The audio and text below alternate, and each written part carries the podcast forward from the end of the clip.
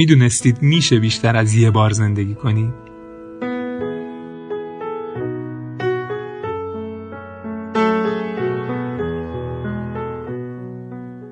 باید وارد زندگی آدمای دیگه بشین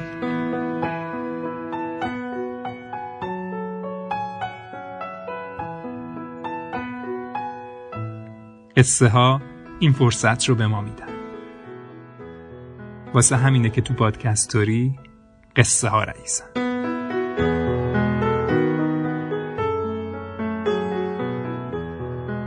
سلام خوش اومدیم به پادکستوری توی این قسمت های پادکستوری که البته هنوز اسمش پادکستوری و اسم خاصی براش انتخاب نکردیم قراره که براتون من فیلم تعریف بکنم. منم سعید مبشری اما دو سه تا نکته هست که قبل از اینکه اولین قسمت رو بشنوید شاید لازمه که من خدمتتون بگم. اولیش اینکه اینکه من اینجا داستان فیلم تعریف می‌کنم اصلا معنیش این نیست که در زمینه فیلم و سینما و نقد فیلم و تحلیل های آنچنانی سینمایی ادعایی دارم. صرفا فیلمایی که دیدم دوست داشتم و خوشم اومده داستانش رو اینجا تعریف می‌کنم. فیلم هم از بین فیلم های انتخاب میشه که کمتر دیده شده گرچه که می‌دونم اونایی که سینمایی حتما از این فیلم ها اطلاع دارن دیدن بارها هم دیدن. و این پادکست بیشتر برای اونایی که شنیدن و دوست دارن قصه شنیدن و دوست دارن و اینکه شاید کمتر یه سری فیلم ها رو دیده باشن. چجوری هم فیلم ها رو انتخاب می‌کنم؟ اینطوریه که اول باید خیلی خیلی زیاد به دل خودم اون فیلم بشینه و بعدش هم یه سرچی می‌کنم تو اطرافیان خودم. اگر که کسایی که من میشناسمشون تعداد کسایی که اون فیلمو ندیدن بیشتر باشه فیلم انتخاب می‌کنیم که داستانشو تعریف نکته بعدی این که توی این پادکست اطلاعات کمی راجع به فیلم داده میشه. اینکه کارگردانش کیه سابقش چی بوده فیلم تو چه ژانریه بازیگرا کیان چه سابقه ای داشتن چه جایزه هایی برده. از این چیزا زیاد صحبت نمی‌کنیم. به فراخور حال اوناییش که باحاله و یه قصه ای داره و یه چیز جذابی رو در پسش میشه گفت توی اینستاگرام و تلگرام و سایت پادکستری براتون می‌ذاریم به تدریج. خب یه ذره طولانی شد اما شاید لازم بود که توی اولین قسمت نقل داستان فیلم یه ذره توضیح اولش بدم. دمتون گرم که پادکستوری رو میشنوید و ممنون میشم که اگه خوشتون اومد ازش به دیگرانم معرفیش کنید و هر جا که این پادکست رو میشنوید نظرتون رو راجع بهش با ما در میون بگذارید. بریم سراغ اولین قسمت نقالی فیلم توی پادکستوری و فیلم دنسر این د دارک رقصنده در تاریکی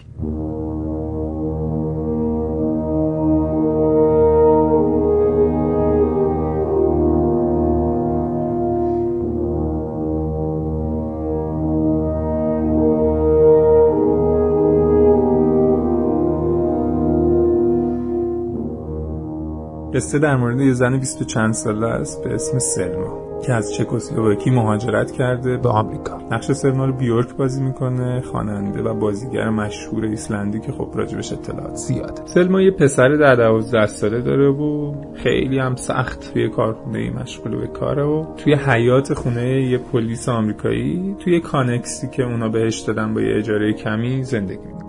اول فیلم یه سری صحنه‌های برخورد سلما و پسرش و اون پلیس که اسمش بیله و زنش و اینا رو می‌بینیم و توی اون صحنه ها با کمترین دیالوگ یه سری اطلاعات به دست میاریم راجع به اینکه حالا چجوری زندگیش چجوری میگذره و اینا. اما مهمترین چیزی که فونتریه کارگردان دنسرین دارک توی همون اول فیلم برای ما معلوم می‌کنه و نکته کلیدیه که تا آخر فیلم هم خیلی به دردمون می‌خوره اینه که چشمای سلما خیلی کم می‌بینه.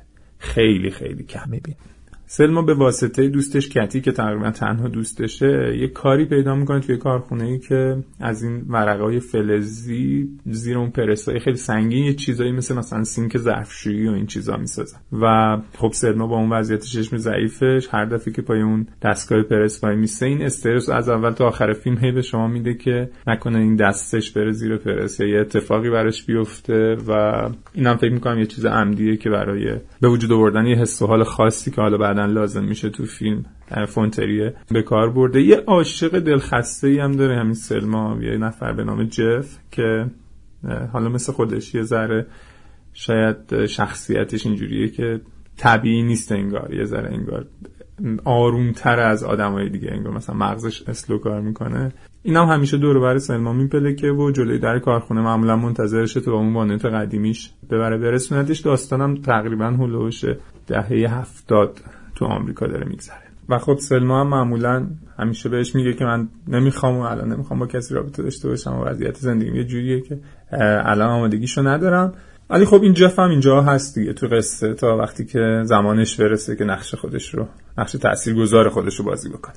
یه نکته ای که توی فیلم مطرح میشه همین اوایل اینه که بیل همون پلیسه که صابخونه سلما و سلما تو حیات خونش تو اون کانکس زندگی می‌کنه یه ارسیه ای بهش رسیده. و یه پول خیلی زیادی تو بانک داره و زنش خیلی بابت این خوشحاله که مثلا وضعشون خوبه خیلی به سلما میگه که نمی‌خواد حالا اجاره هم ندادی ندادی کم دادی. اجاره هم مشکلی نیست. اگه لازم داری اجاره نده و ما می‌فهمیم که یه پول زیادی اینه دارن.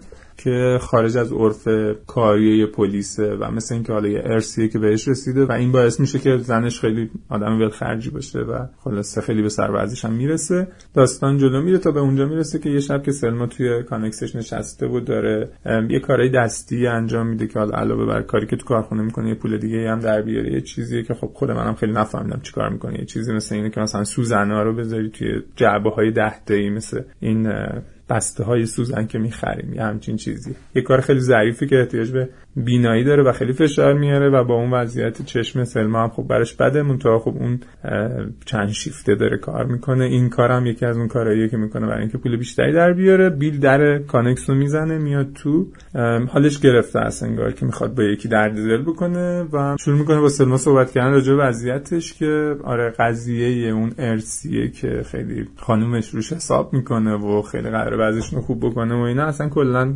خالی بندی بیش نیست و اون پول اولا اینقدر پولی نبوده دوم خرد شده رفته پیکارش و الان خیلی از این میترسه که زنش بعد از اینکه این قضیه لو بره ترکش کنه و بره. زنش هم خوب زن خوشگلیه. و به سلما میگه که بارها به این فکر کرده که تو این فرصت خودشو بکشه و خلاص کنه و از این وضعیت نجات پیدا کنه و این رسوایی بعد از اینکه معلوم میشه که دیگه پولی نداره در وسط و زنش ولش می‌کنه و همه شهر می‌فهمن که شهر کوچیکه و همه می‌دونن این ارسیه داره و اینا اون رسوایی رو تحمل نکنه خلاصه یه صحنه خیلی عاطفی به وجود میاد بین این دوتا و سلما هم تو اون وضعیت میاد برای اینکه حالا یک یک مساوی بشن. میگه که حالا منم یه اعترافی برات می‌کنم. ممنونم از اینکه راز تو من گفتی و این داستانا.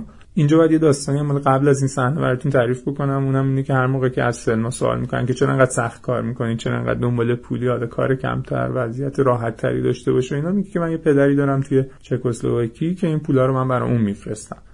و اون بیماره و به پول احتیاج داره و ما باید اینجا کار بکنیم. اصلا مهاجرت منم برای این بوده که برای این کار بکنم که پول بفرستم برای پدرم. سلما اینجا اعتراف می‌کنه به بیل که اون داستان پدر بیمارش توی چکسلواکی هم یه داستان خالی بندی بیش نبوده و اصل ماجرا اینه که سلما یه بیماری داره که به خاطر اون بیماری کم کم بیناییشو از دست میده. و کور میشه کامل. کور کامل میشه. الان هم البته یه چیزی نزدیک به همون هنو فعلا ولی قراره که کاملا کور بشه. خیلی هم فرصت نداره. توی 22 سالگی 23 سالگی مثلا این بیماری سیستم ژنتیکیش اینجوریه که کامل میشه و کور می‌کنه. اونیه که بهش مبتلاست. و پسرش هم به همین بیماری مبتلاست. منتها پسره چون ناخواسته بوده. از کسی که حالا با هم ازدواجم نکرده بودن. و سلما می‌تونسته این بچه رو بندازه اما نگه داشته به خاطر اینکه حس مادری رو فقط درک بکنه دوست داشته یه چیزی برای خودش داشته باشه الان احساس گناه می‌کنه و فکر می‌کنه که تقصیر اونه که ممکنه جین کور بشه و تا آخر اون نبینه. برای همین اصلا این مهاجرت رو انجام داده اومده چون شنیده بوده که تو آمریکا یه عملی انجام میدن که این بیماری رو متوقف می‌کنه. این عملیه پول زیادی لازم داره. که حالا این داره سخت کار می‌کنه. تا قبل از اینکه کور کامل بشه بتونه پول اون عمل جور بکنه و پسرش رو عمل بکنه و سرنوشتی که منتظر خودشه منتظر پسرش نباشه. و خب اشتباه ترین کاری که یه آدم می‌تونه بکنه چیه؟ اینه که برای پلیسی که تمام پولاشو از دست داده و در شرف خودکشی به خاطر بیپولی اعتراف کنه که یه پول زیادی رو جمع کرده و یه جایی نگه میده توی همون صحنه اعتراف دو طرفه که دیگه خیلی همه چی صادقانه شده بود و بیل اعتراف می‌کرد سلما اعتراف می‌کرد و اینا یه بحث بامزه هم مطرح شد که اینم تو فیلم خیلی تاثیر می‌ذاره. دونستنش. سلما بهش میگه که وقتی که زندگی برای من خیلی سخت میشه اون لحظه که دیگه نمی‌تونم تحمل بکنم شرایطو به خاطر اینکه تو بچگی خیلی فیلم های موزیکال دوست داشتم سعی می‌کنم که اون صحنه موزیکال سینمایی که مثلا از بچگی تو ذهنم مونده توی اون لحظه برای خودم بسازم. با صداهای محیط صحنه رقص و ساز و آواز و اینا برای خودش تو ذهنش درست می‌کنه که اون سختی اون لحظه رو بگذره. یعنی در واقع اون لحظه خارج میشه از دنیای واقعی. و این لحظات خیلی موندگار فیلم رقصنده در تاریکی هم همین صحنه هایی که سلما وارد اون دنیای خود ساخته و ذهنی خودش میشه. حالا تو بچگی پلیتیکش هم برای اینکه فیلمایی که دوست داشته تو ذهنش برای همیشه موندگار بشه هم این بوده که همیشه وقتی یه صحنه مونده بوده قبل از اینکه فیلم تموم بشه میفهمیده که فیلم داره میره به پایان پا میشه از سینما میاد بیرون. و برای همین اون رقصنده ها و اون بازیگرا و اینا برای همیشه تو ذهن این داشتن میرقصیدن و فیلم تو همون نقطه اوجش ادامه پیدا می‌کرده و خلاصه جهان ذهنیش خیلی جهان موزیکال باحالیه. تو اون صحنه تو صحنه اعتراف بیل بلند میشه. و با سلما خدافظی می‌کنه و میره بیرون که از کانکس بره بیرون. ولی متوجه میشه که سلما همون یه ذره ای هم که می‌بینه وقتی که عینک نداره نمی‌بینه. برای همین در رو باز می‌کنه میبنده برای اینکه ببینه سلما متوجه میشه که این رفته بیرون یا نه. و بعد متوجه میشه که سلما اصلا نمیبینتش که هنوز توی کانکس وایساده و اینجوری. وقتی که سلما میره حالا درآمد اون روزش رو ذخیره بکنه جای جاساز پولای سلما هم بیل یاد می‌گیره و بعدش از کانکس خارج میشه. و میره به سمت خونه خودش و ما یه نکته کلیدی دیگر هم اینجا توی فیلم می‌بینیم اینکه زنش پشت پنجره وایستاده و صحنه بیرون اومدن نصف شب این از کانکس سلما رو می‌بینه و حالا دیگه اونی که چی تصور می‌کنه و اینا رو حالا فکر کنم بیشتر خانمایی که دارن این پادکست رو میشنون تصور می‌کنن که اونجا چه ذهنیتی شکل می‌گیره. سلما که احساس کرده شاید کوری کاملش زودتر از اون چیزی که فکر می‌کرده از راه برسه سعی می‌کنه که کارش رو دو برابر بکنه تا تا همین فرصتی که داره پول بیشتری به دست بیاره و میره و صحبت می‌کنه و یه شیفت شب کاری هم می‌گیره.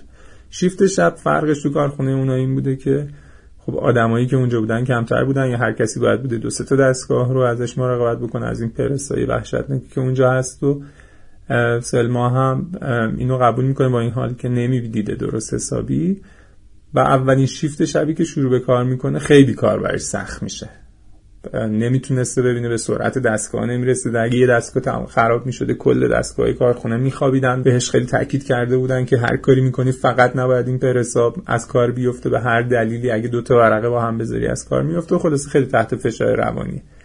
اینجا اونجاییه که یکی از صحنه های جادویی فیلم اتفاق میفته و پیشنهاد می‌کنم اگر که وقت خواستیم بریم بعد از این داستان فیلم رو ببینین یا اگر هم دیدین یه بار دیگه این صحنه رو خیلی با دقت ببینین که سلما داره موقعیت ذهنیش از کنترل خارج میشه دیگه فشار داره زیاد میشه و اونجا اون تریک ذهنیش اون تقلب ذهنیش به سراغش میاد. صداهای دستگاه ها پیچ مهره ها اون آچارا اون چرخایی که میچرخن اون گاریایی که جنسا رو این ور می‌برن اینا کم کم شروع می‌کنن با یه شیب خیلی ملایمی منظم شدن. بعد کم کم ریت پیدا می‌کنن و کم کم همه کارگرای شیفت شب کارخونه شروع می‌کنن به رقصیدن. و اون دنیای خیالی سلما ساخته میشه که چقدر هم خوب ساختنش توی این فیلم. چند دقیقه سلما از اون اتفاقای دور خارج میشه.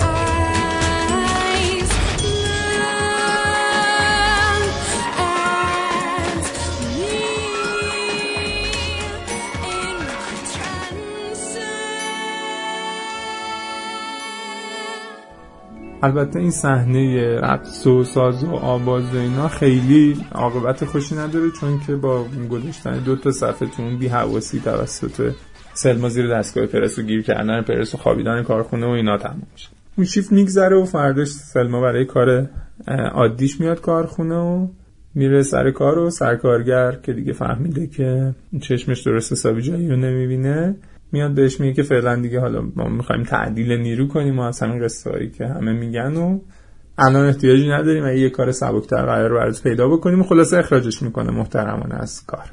سلما میاد بیرون که بره به سمت خونه. معمولا اونجاها جف اون پسره که دوست داره با سلما دوست بشه بیرون در کارخونه منتظرشه. منتها خب این زودتر از ساعت کاریشون اخراج شده از کار و خیلی فاصله داره با اون زمانی که جف برسه.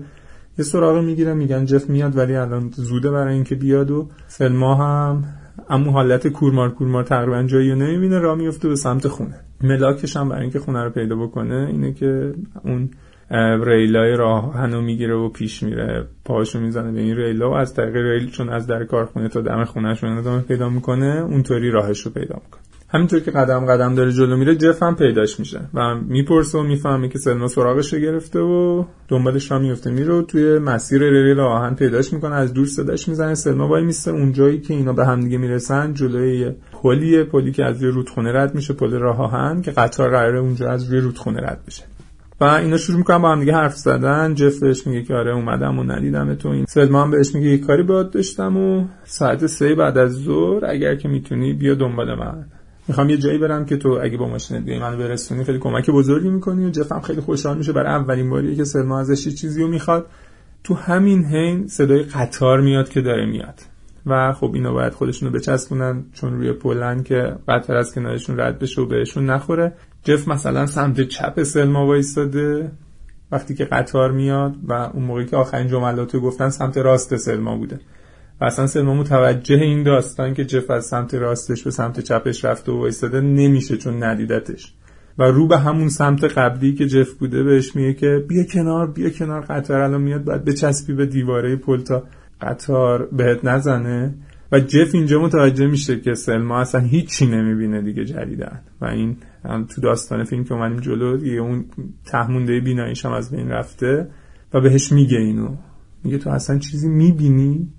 و خب اینجا برای سلمایی که کلی وقت بوده داشته تظاهر می‌کرده که یه زندگی نرمال داره و نمی‌خواسته این نکته رو کسی بفهمه و اینا دوباره یکی از اون صحنه سخت ذهنی اتفاق میفته و یکی از زیباترین صحنه های تاریخ سینما به نظر من که دوباره اون دنیای ذهنی و موزیکال سلما را میفته و صدای قطار کم کم تبدیل به صدای موسیقی میشه و پیشنهاد می‌کنم واقعا به خاطر همین یک صحنه هم که شده حتما این فیلم رو ببینید. توی اون دنیای ذهنی جف شروع می‌کنه با سلما صحبت کردن. تو اصلا نمی‌بینی نه؟ چی رو باید ببینم؟ من همه چی رو دیدم. من درختها رو دیدم. من برگای درخت رو دیدم که توی نسیم میرقصیدن من مردی رو دیدم که بهترین دوستشون رو کشت. زندگیشون پایان پیدا کرد. قبل از اینکه بتونن زندگی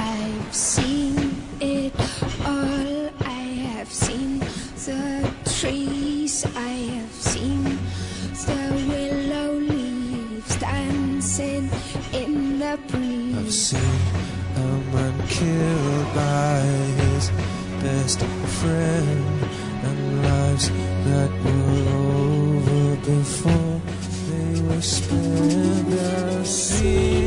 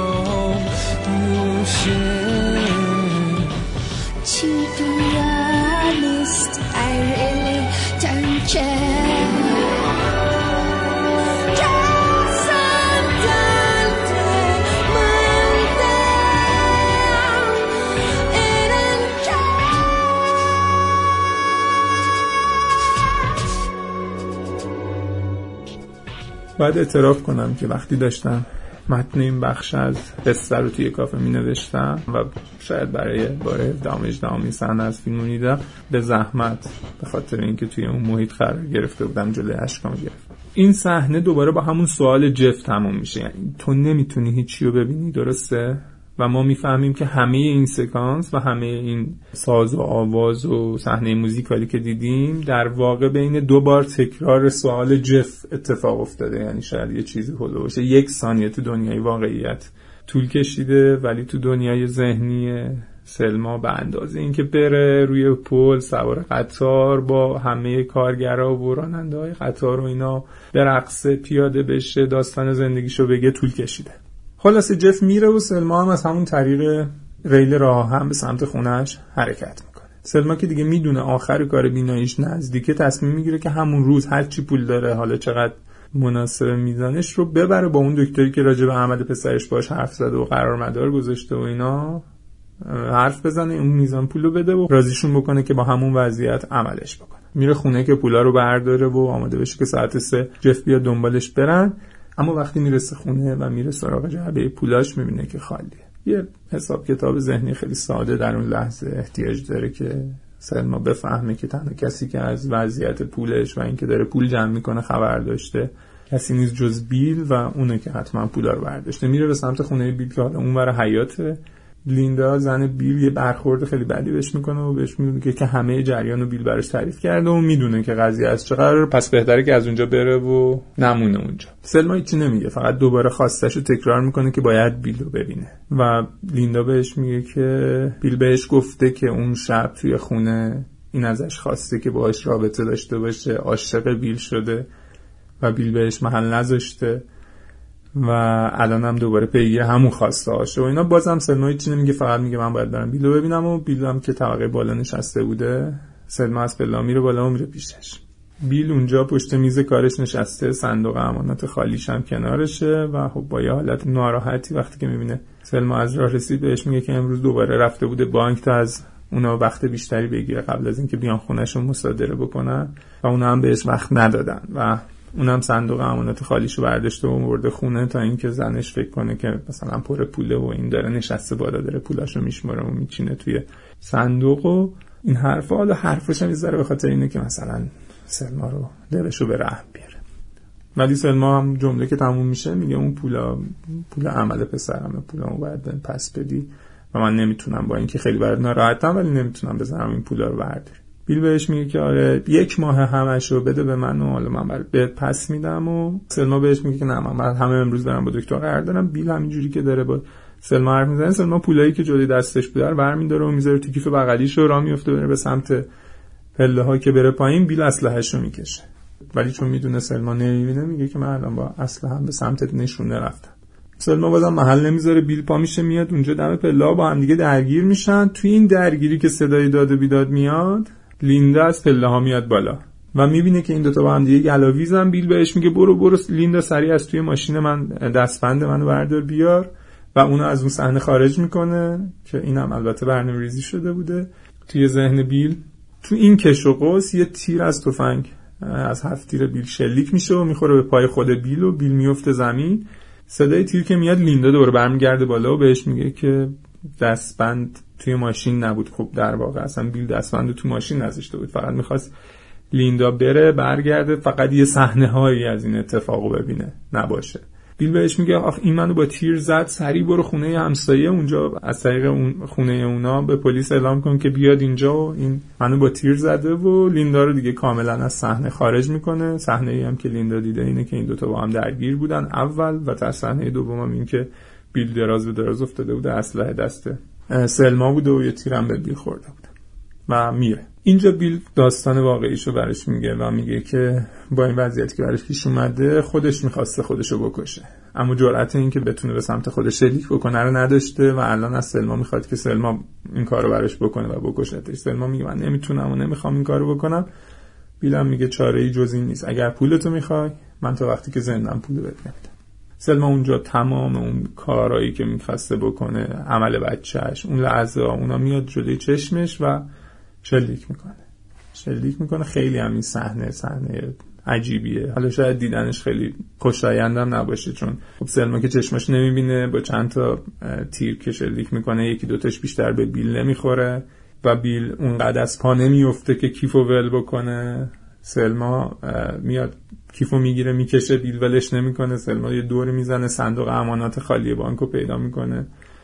میاد بالا سر بیل و انقدر با این صندوق امانات تو سرش می‌زنه تا اینکه بالاخره بیل میمیره و اون پولا رو می‌تونه برداره. ولی فشار عصبی این صحنه هم خارج از تحمل سلما در واقع و یکی دیگه از اون صحنه های موزیکال بسیار زیبای فیلم اینجا اتفاق میفته که اون سر و صداهای درگیری و تیر و اینا کم کم تبدیل میشه به موسیقی و بعد خود بیل از زمین بلند میشه شروع می‌کنه با سلما رقصیدن. یعنی سلما در واقع تو این صحنه اون قتل رو از بین می‌بره تو ذهنش. اینجوری اینجا من فهمیدم وقتی میگه کار کرده این صحنه برش کم کردن تنش عصبی چیه. اینجا بیلو کشته ولی تو اون صحنه موزیکال ذهنش بیل از رو زمین بلند میشه باش میرقصه و خود بیل میاد دم در ردش می‌کنه میگه برو تا پلیس ها نیومدن لیندایی که رفته جلوی دنبال پلیس میاد و با همون رقص و آواز بهش میگه که من رفتم خونه همسایه اونجا پلیس رو خبر کردم. زودتر برو که به کارت برستی و اون فشار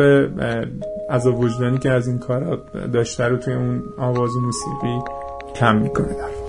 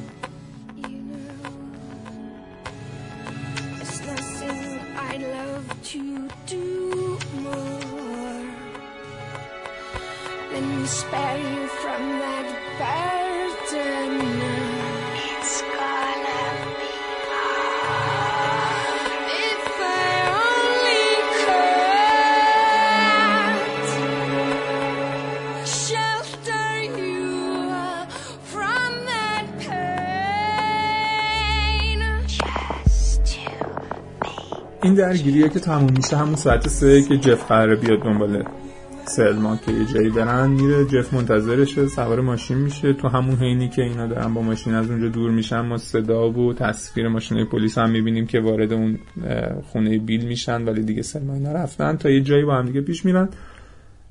یه جایی توی جنگل سلما به جف میگه که وایسا و دیگه از اینجا قول بده که وقتی من پیاده شدم و این مسیری رو خواستم برم دنبال من نره. جف هم بهش قول میده اون پیاده میشه و توی جنگل یه مسیری رو پیش میره و ما کم کم از یه جایی می‌فهمیم که این مسیر به کجا ختم میشه چون مسیر با یه تنابی در کنارش نشونه گذاری شده و سلمان دستشو به همون تناب می‌گیره میشه حد زد که این داره به یه جایی میره که مراجعینش آدمایی که چشمشون درست نمی‌بینه و اون همون کلینیکیه که سلما برای جین وقت عمل توش گرفته و می‌خواد که بره پول اونجا به دکتر بده. دکترم یه کسیه که مال همون چکسلواکی سابقه برای همین باهاش کنار میاد و سلما بهش میگه که همین 2000 و نمی‌دونم 300 خورده دلار رو بیشتر نتونسته جمع بکنه و پولا رو میده و دکتر خداحافظی می‌کنه برمیگرده پیش جف. جف هم بهش میگه که امروز سه شنبه است همون روزی که تمرین تئاتر داری حالا یکی از داستان جانبی اینه که سلما توی یه تئاتر موزیکالی هم قرار بود بازی بکنه که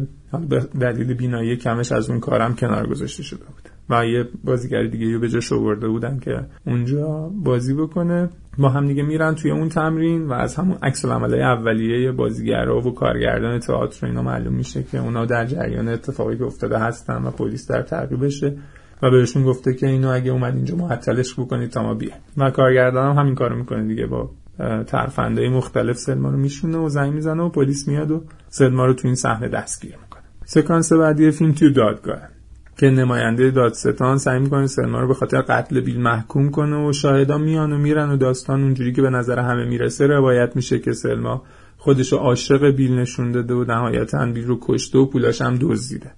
و ادعا می‌کنه که اونا رو برای پدرش که اسمش اولدریچ نوویه تو چکسلواکی میفرسته. سلما هم چیزی غیر از این نمیگه دیگه. سکوت می‌کنه و میشینه. داستانم اینجوری توی دادگاه روایت میشه و فقط ازش می‌پرسن که تو واقعا اینو برای اولدریچ نووی پدرت میفرستادی که میگه آره من پدرم اونجا اسمش اینه و مریض و اینا.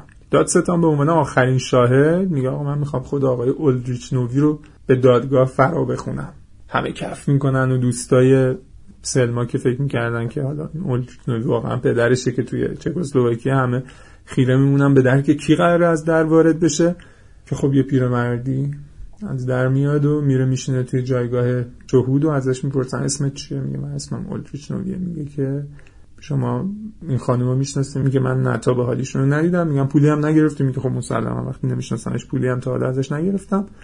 و میگن که شما می‌تونی حدس بزنی که این خانم از کجا تو رو می‌شناسه؟ اسم تو رو برای چی بلند کرده و استفاده کرده برای مثلا شخصیت پدر خیالیش؟ میگه من یه حدسی می‌زنم. من بازیگر قدیمی فیلم های موزیکال چکسلواکی هم و توی چکسلواکی شخصیت معروفی بودم احتمال داره که از اونجا.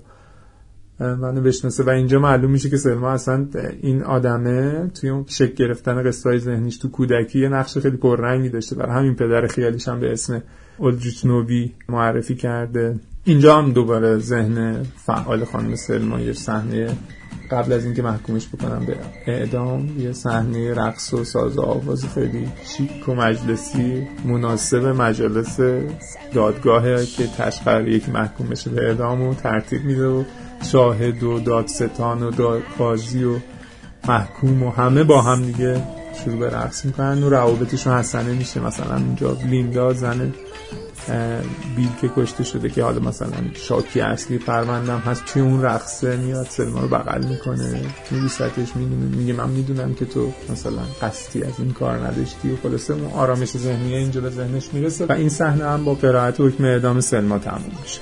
اما همچنان سلما از واقعیت و اینکه بیل دیگه اون روزا پولی نداشته که از دست بده حرفی نمی‌زنه و رازی که بینشون بوده رو هنوز نگه میداره. تو همون ایام که تازه سلما رو برده بودن زندان و اینا جف که همه چیزش عجیب بوده یاد اون روز میفته که با هم دیگه روز دستگیری رفته بودن یه جایی و سلما پیاده شده بود و رفته بود و برگشته بود و این نفهمیده بود که چه اتفاقی افتاده. با ماشین میره همونجا و پیاده میشه و اون مسیری که سلما رفته بوده رو میره و به اون مسیر تناب کشی شده می‌رسه و می‌بینه که یه نفر با دست گرفتن به اون تنابه داره به سمت ساختمونی میره. حدس می‌زنه که چه اتفاقی افتاده. اونم میره داخل و داستان رو متوجه میشه که اصل ماجرا چیه و سلما پولا رو برای چی می‌خواسته و پولا رو کجا برده. بعد چند روز توی زندان به سلما خبر میدن که درخواستشون برای اینکه دادگاه وقتی بهشون بده برای تجدید نظر مورد قبول قرار گرفته و خوشحال میشن و سلما هم که با زندانبانیش رابطه خوبی پیدا کرده بوده این خبر خوشحالش می‌کنه و میره که با وکیل جدیدش دیدار بکنه. وکیلی که کتی و جف براش گرفتن.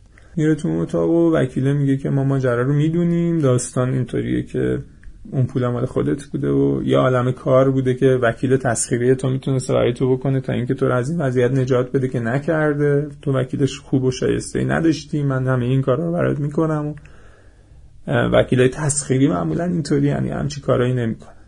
این جمله رو که میگه شاخک های سلما تکون می‌خوره. میگه مگه شما وکیل تسخیری نیستی؟ میگه نه دیگه آخه من که وکیل تسخیر نیستم. میگه پس پول وکالت شما از کجا اومده؟ وکیل میگه نگران نباش پرداخت شده. میگه که کی؟ میگه کتینا میگه دو هزار و سیصد و نمی‌دونم چند دلار و چند سنت و اینا بهت دادن. میگه که آره.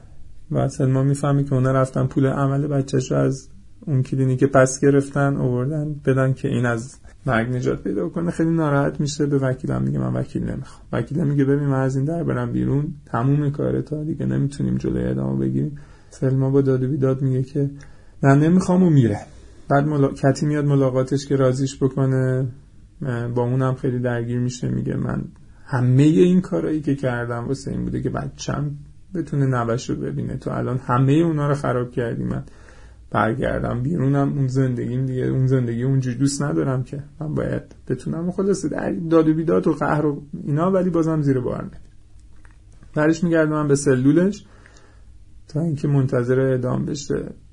نکته دردناک فیلم اینجا اینه که به خاطر اینکه تو اون سلول انفرادی خیلی سکوته سلما نمی‌تونه اون داستان موزیکال ذهنیش را بندازه. زندانبانه میاد بهش میگه که چقدر ناراحتی؟ میگه من همیشه از صداهای محیط استفاده می‌کنم برای اینکه اون اتفاق بیفته. اینجا هیچ صدایی نمیاد. و یعنی اون تنها چاره ای هم که داشته برای اینکه شرایط سخت و تحمل پذیر بکنه اون روزهای قبل از اعدامش دیگه دردش نمی‌خوره و هرچی زور می‌زنه هرچی سعی می‌کنه که با آواز خوندن خودش یه صدایی درست بکنه اینا نمی‌تونه این کار بکنه و این باعث میشه که حالش بدتر بشه. بالاخره روز موعود فرا می‌رسه و میبرنش به اون سلولی که میگن 107 قدم. از اونجا تا اعدام فاصله است. یعنی اینکه کسی که تو سلول انتظار اعدام توی اون زندان حبس میشه وقتی که میان دنبالش با 107 قدم می‌رسه به چوبه داری که قراره.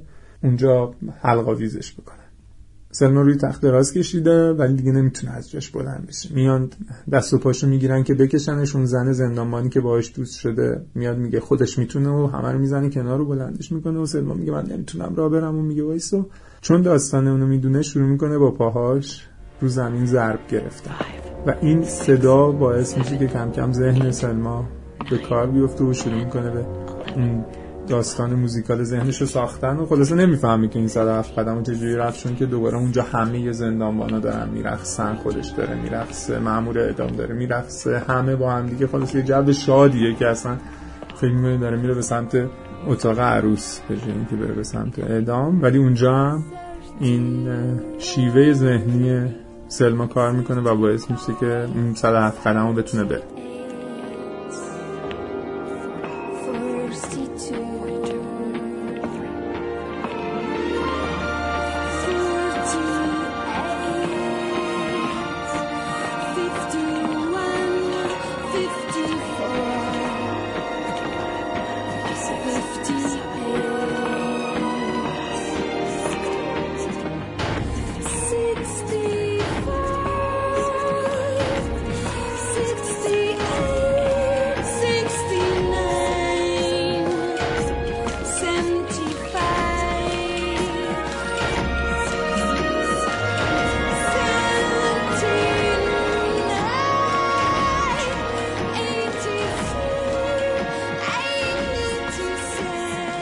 می‌رسه به تناب دار اون اتاقی که خب البته شیوه اگه فیلم رو ببینید متوجه میشین که اصلا توی اون فیلم شورت فیلم اباد کلینگ هم که اون صحنه اعدامش اگه دیده باشین اونجا هم اتاقای اعدامشون حتی اگر چوبه دارم داره با مال ما فرق می‌کنه. یه چیزی شبیه اون اتاقی که صدام اگه تو صحنه ها دیده باشین توش اعدام کردن. یه جای بالکنی داره بقیه پایین نشستن رو صندلی مثل تماشاچی ها صندلی دارن و اونا اون تون بالکن تنابه دارو میندازن گردن اون کسی که قراره اعدام بشه و اون کف بالکنه که باز میشه و این پرت میشه پایین در مقابل اینایی که پایین نشستن و اونجا در واقع جون میده. سلما دوباره چون داستان ذهنش و موزیک ذهنش تموم شده اونجا نمی‌تونه سر پا وایسه. و میخوابه زمین یه تخته میارن که مخصوص کسایی که دیگه نمی‌تونن سر پا وایسن میبندنش به تخته تخته رو صاف می‌کنن تنابه دارو میندازن گردنش و طبق قانون اون کیسه مشکی هم که باید بکنن تو سر اون کسی که قرار اعدام بشه هم سرش می‌کشن شروع می‌کنه جیغ زدن میگه من باید نفس بکشم من نمی‌تونم نفس بکشم باید این کیسه رو سر من بردارین بیقراری می‌کنه. اون زندانبان زنی که دوستشه میاد میره به مسئول اعدام میگه آقا این اصلا نمی‌بینه شما این کیسه رو برای این می‌کشین سر ملت که جایی رو نبینن. این نابینا جایی رو نمی‌بینه. اونا میگن خب ما سر خود که نمی‌تونیم همچی کاری بکنیم باید زنگ بزن. میره از اون تلفن مخصوص اتاق اعدام که شاید اینم تو بعضی از فیلم ها دیده باشین زنگ می‌زنه به مسئول بالاتر بالا سریش که آقا یه همچین موقعیتی. ما کیسه رو بکشیم یا کیسه رو نکشیم بالاخره چیکار کنیم؟ و این چند لحظه طول می‌کشه سلما حالش بده نفس نمی‌تونه بکشه. کتی دوستشون پایین نشسته تنها چیزی که به ذهنش می‌رسه اینه که تو این لحظه میدو از پلا میاد بالا تا قبل از اینکه بتونن جلوشو بگیرن و یه عینک میده دست سلما و میگه که جین دیگه عینک نمی‌زنه. چشمش عمل کرد و اون اتفاقی که به خاطرش همه این کارا رو کردی افتاد. این دوباره باعث میشه که سلما به یه نظم ذهنی برسه. صدای اون قدم ها موزیکی که تو ذهنش ها میفته شروع می‌کنه به خوندن. اینجا بیورکه که دیگه این در واقع داره هنرنمایی می‌کنه دیگه. اون خواننده ایسلندی که نقش سلما رو بازی می‌کنه و بسیار زیبا. در حالی که تنها به دار گردنشه در حالی که چشمش نمی‌بینه در حالی که پسر عینک پسرش تو دستشه. یه آواز بسیار زیبایی رو می‌خونه. آخرین آوازش رو. آواز مرگ و زندگی یعنی از یک سر به مرگ خودش این آواز ختم میشه و به زندگی پسرش. آوازیه که در واقع به خاطر همه چیزاییه که به دست آورده و همه چیزاییه که از دست داده. و وسط همین آواز زیبا و میخکوب شدن تموشه چی به این صحنه احساسیه که تلفن زنگ می‌زنه. اجازه صادر میشه. و تخته از زیر پای سلما کشید There's no violin. The choir is so quiet and no one takes a spin. This is the next to last song. And that's to